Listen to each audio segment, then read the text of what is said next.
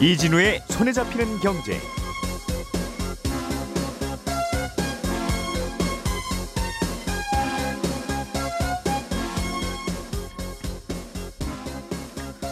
안녕하십니까, 이진우입니다. 지금은 우리가 전세 계약을 할 때 혹시 집주인이 안 낸 세금이 있는지를 세입자가 아는 게 참 어렵습니다. 그런데 집주인의 세금 체납 사실을 세입자가 굳이 알아야 되는 이유는 혹시라도 그 집이 경매로 넘어갔을 때 경매 낙찰금을 가져가는 일 순위는 무조건 세금이기 때문인데요. 앞으로는 집주인의 동의가 없어도 집주인이 세금을 체납했는지 안 했는지를 세입자가 알 수 있게 됩니다. 잠시 후에 이 내용 자세하게 좀 살펴보겠습니다. 최근에 주가도 떨어지고 안전자산인 국채 가격도 떨어지고 있죠. 그래서 정부가 주가와 채권 가격이 더 떨어지는 걸 막기 위해서 십오조 원의 예산을 쓰기로 했다는데, 구체적으로 어디에 어떤 돈을 어느 정도로 쓰겠다는 건지, 그리고 효과는 어느 정도 있을지 좀 짚어보겠습니다. 그리고 서울의 택시 요금이 오른다는 소식, 그리고 자동차 운반선의 용선료가 오르고 있다는 소식까지 간단히 좀 들여다보죠. 구월 이십구일 목요일 손에 잡힌 경제 바로 시작합니다. 우리가 알던 사실 그 너머를 날카롭게 들여다봅니다. 평일 아침 일곱 시 오 분 김종배의 시선집중.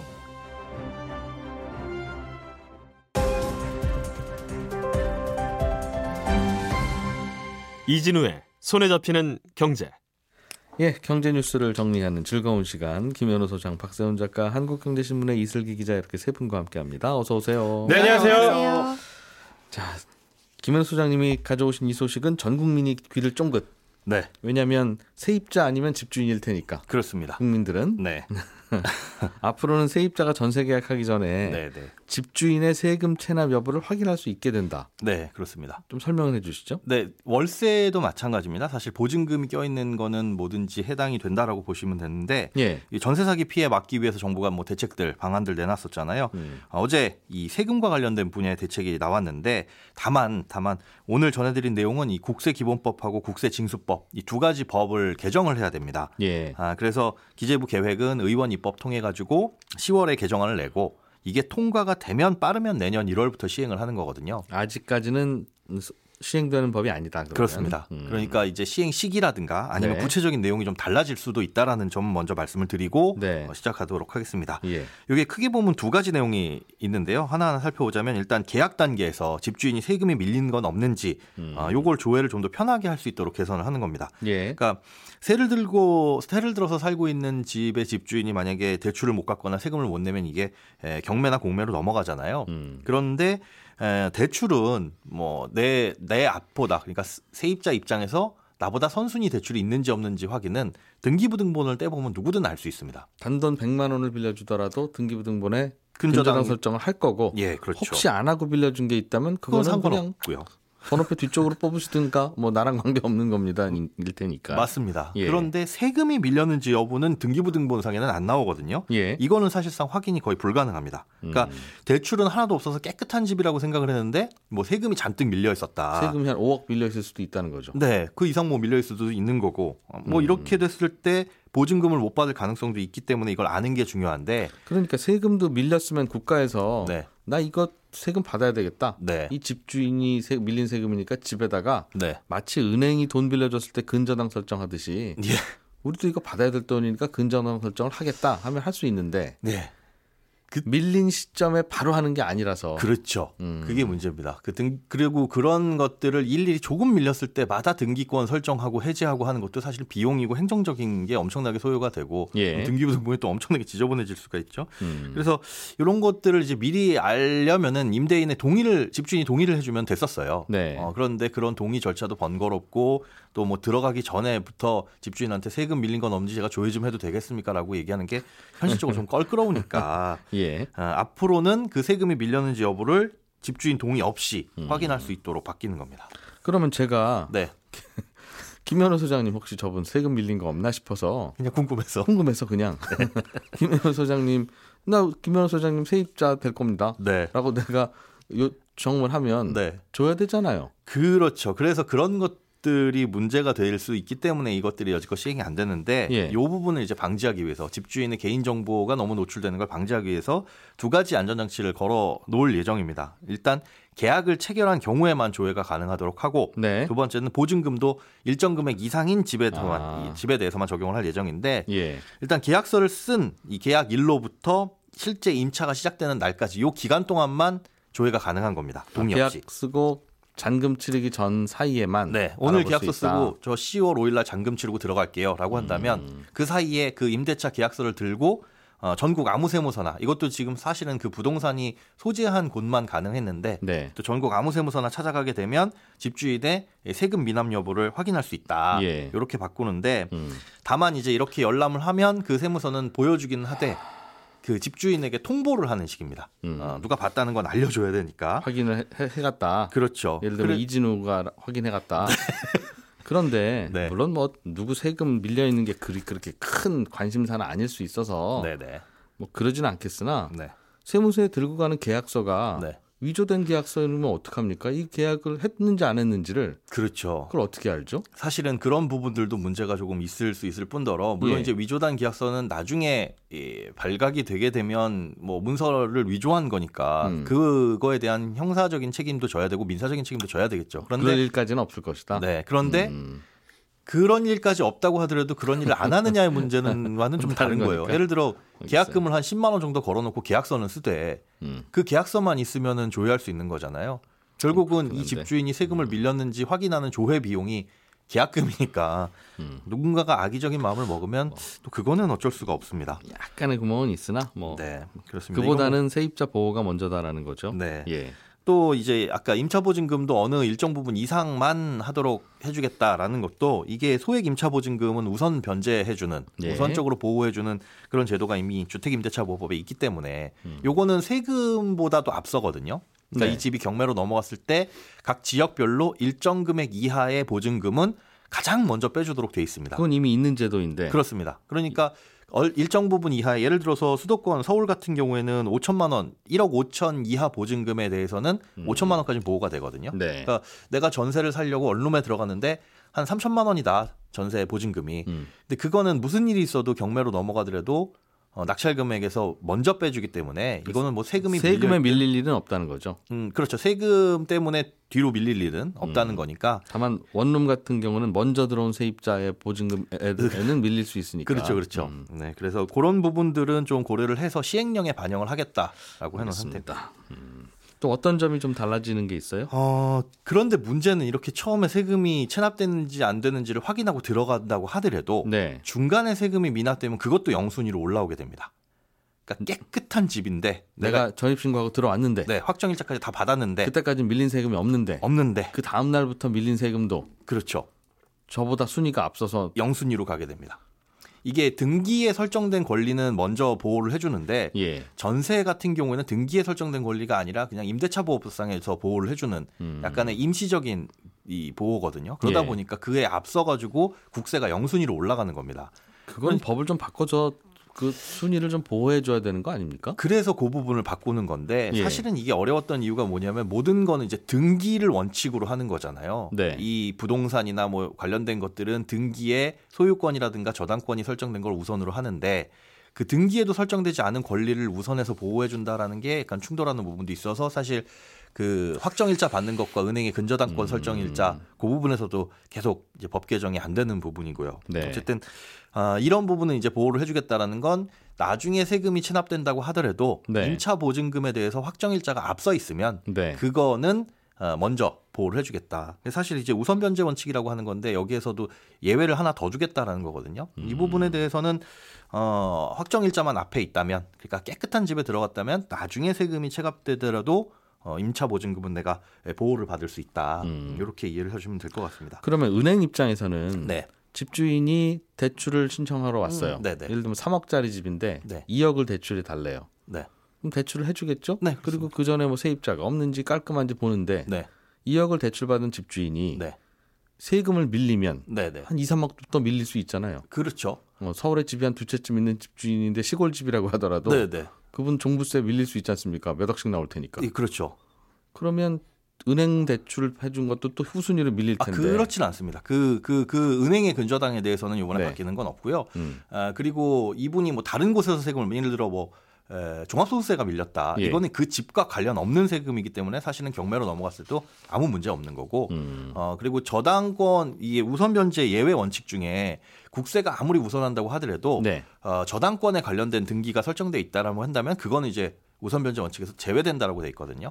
그러니까 음. 국세가 뒤로 들어가는 겁니다. 그러니까 등기, 그, 등기가 돼 있으면 등기는 우선이다. 네, 근저당 설정도 우선이고. 맞습니다. 다만 등기 안 돼 있는. 네, 임차 보증금은 음. 사실은 뭐 전세권 설정에서 들어가는 경우는 거의 없잖아요. 네. 그래서 그런 음. 것들은 이제 예외가 됐, 안 됐었는데 이제는 그것도 예외로 먼저 인정을 해줄게라고 네, 하는 거죠. 알겠습니다. 그 집, 그 전세집 들어갈 때 전세권 설정이라고 해서 등기를 하는 게. 네. 그 뭐하러 그렇게 돈 주고 합니까? 어차피 전업신고만 하면 똑같은 걸 하고 네. 우리는 살아왔지만. 똑같은 건 아니었네요. 똑같은 건 지금까지. 아니죠. 장단점이 있죠. 비용도 들어가고 전세권 설정을 하게 되면 음. 뭐 집에 예를 들어 시설물이 망가졌다. 이건 네. 보통 이제 집주인이 해주잖아요. 그런데 전세권 설정을 하게 되면 그 건물의 뭐 소유, 유지, 보수 이런 것도 세입자가 해야 돼서 장단점이 있습니다. 음. 그렇게 바뀐다. 네. 알겠습니다. 이슬기 기자님, 네. 정부가 어, 금융시장 안 되겠다. 이거 방어 좀 해야 되겠다. 너무 내리네. 정부라도 사줄게 라는 걸 검토하기 시작했습니까? 네, 그렇습니다. 음. 요즘에 채권시장이랑 증권시장이 워낙 난리라서 당국이 돈을 풀어서 안정을 시켜야겠다고 판단을 한 건데요. 예. 우선 채권시장부터 보면은 최근 한국의 그 국채금리가 엄청나게 급등을 했습니다. 음. 최근 한 일주일 새를 보니까 국고채 십 년물 금리가 오십오 비피나 올랐다고 하는데 이거 같은 기간 미국 십 년채 금리 변동폭이 사십 비피가 안 되니까 훨씬 크게 오른 겁니다. 국채 금리가 올랐다는 거는 반대로 국채 가격이 그만큼 떨어졌다는 얘기거든요. 네. 그럼 왜 그렇게 금리가 올랐느냐 하면은 한국은행이 미국 따라서 앞으로 금리를 쭉쭉 올릴 것이다 라고 다들 생각하다 보니까 그 영향을 일단 받았습니다. 그런데 여기서 이제 국채를 사줄 사람이 많으면은 국채 가격이 더 떨어지진 않을 거거든요. 음. 그, 근데 이제 뭐 지금 문제는 한국 국채를 사줄 사람이 없습니다. 왜냐하면 국내 기관은 주식이랑 부동산, 채권 다 떨어지다 보니까 살 돈이 없고요. 그럼 외국인이 사주면 되는데 외국인 같은 경우에는 한국보다 미국 금리가 더 높아질 것 같으니까 미국 국채를 사는, 그래서 한국 국채를 사지 않는 상황이 발생하고 있습니다. 음. 그러니까 이제 계속 채권 가격이 떨어지는, 즉 채권 금리가 금리, 급등하는 패닉 장세가 이어지면서 이번에 정부가 자금을 투입하기로 결정한 겁니다. 예, 그렇군요. 채권 금리가 급등했다는 건 무슨 의미죠? 이게 뭐가 문제라서 정부가 긴장을 하는 겁니까? 예, 크게 세 가지 문제가 있는데요. 가장 예. 첫 번째로는 국민들의 빚 부담이 늘어납니다. 음. 왜냐하면 국채 금리가 오르면은 그것을 기준으로 시중 금리도 영향을 받아서 같이 오르니까 그런 거고요. 둘째로는 금융기관들의 부실 위험이 증가합니다. 음. 왜냐하면 은행이 대출 수요가 적든 많든 간에 왜 항상 꾸준히 예금이자를 줄 수 있느냐 하면은 국채 같은 자산에 투자를 하고 거기서 이익을 본 걸로 돌려주어서 그렇습니다. 음. 근데 그렇게 투자한 국채 가격이 폭락을 하면은 은행이 부실해질 수 있겠죠. 그래서 은행은 여기저기에 돈을 빌려주는 곳이다 보니까 부실해지면은 다른 기업까지 연쇄적으로 문제가 터질 수 있어서 굉장히 위험합니다. 음. 그래서 뭐 굉장히 위험하다. 네. 그리고 세 번째는 기업의 투자가 줄어듭니다. 음. 국채는 국가가 발행한 채권이니까 거의 떼일 일이 없는 초안전 자산이거든요. 예, 예. 그런데 그런 국채를 사도 삼, 사 퍼센트씩 이자를 준다. 그러면 다른 투자를 검토할 때도 삼 퍼센트 이상 수익이 나오느냐라고 묻겠죠. 그래서 기업이 투자를 줄이고 경제도 더 어려워질 수 있는 겁니다.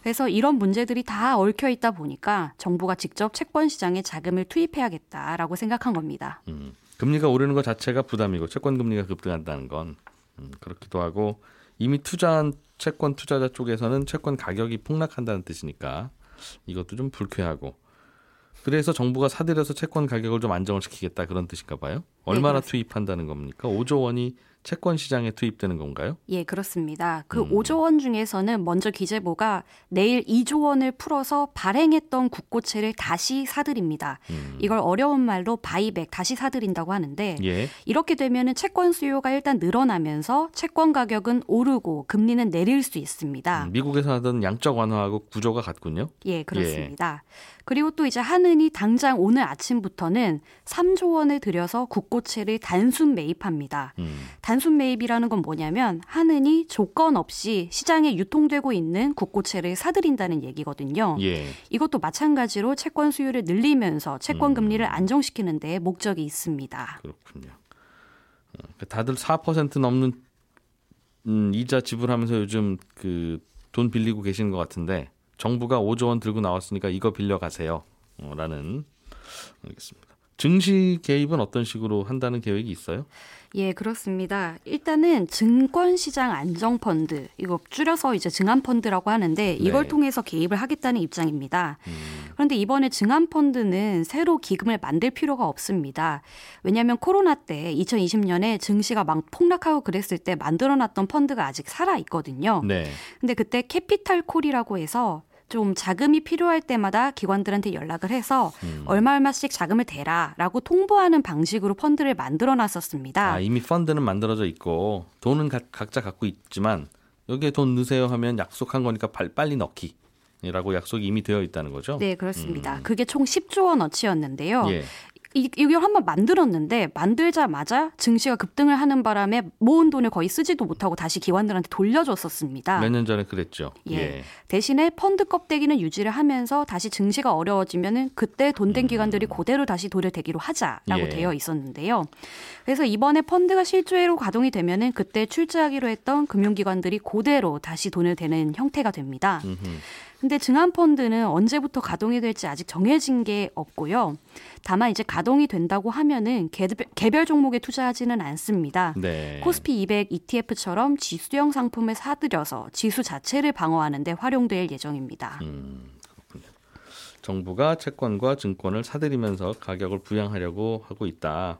지난번에도 이런 거 하려고 하니까 이제 반등했다는 건데 되게 그 말은 정부가 이런 거 하려고 하니까 반등한 거가 아니라 이제 반등할 때쯤 될 만큼 계속 폭락에 폭락을 해서 이거 출동해야 되나 싶을 때 이제 그때 시장이 알아서 올랐다는 거죠. 음.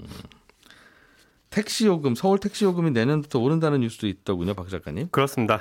내년 이월부터 택시 기본 요금이 삼천팔백 원에서 사천팔백 원으로 천 원 오릅니다. 예. 그리고 동시에 기본 거리는 현행 이 킬로미터에서 일 점 육 킬로미터로 줄고요. 예. 거리 요금이랑 시간 요금 기준도 조정이 됩니다. 어허, 그러면 기본 요금도 오르는 거고. 요금 미터기가 더 빨리 오르기 시작하고 오르는 속도도 더 빨라지게 된다는 겁니다. 그럼 택시 요금은 많이 오르겠네요. 그렇습니다. 어... 그리고 내년 연말부터는 심야 할증 탄력 요금제가 도입이 되는데 네. 지금은 자정부터 다음 날 오전 네 시까지만 시...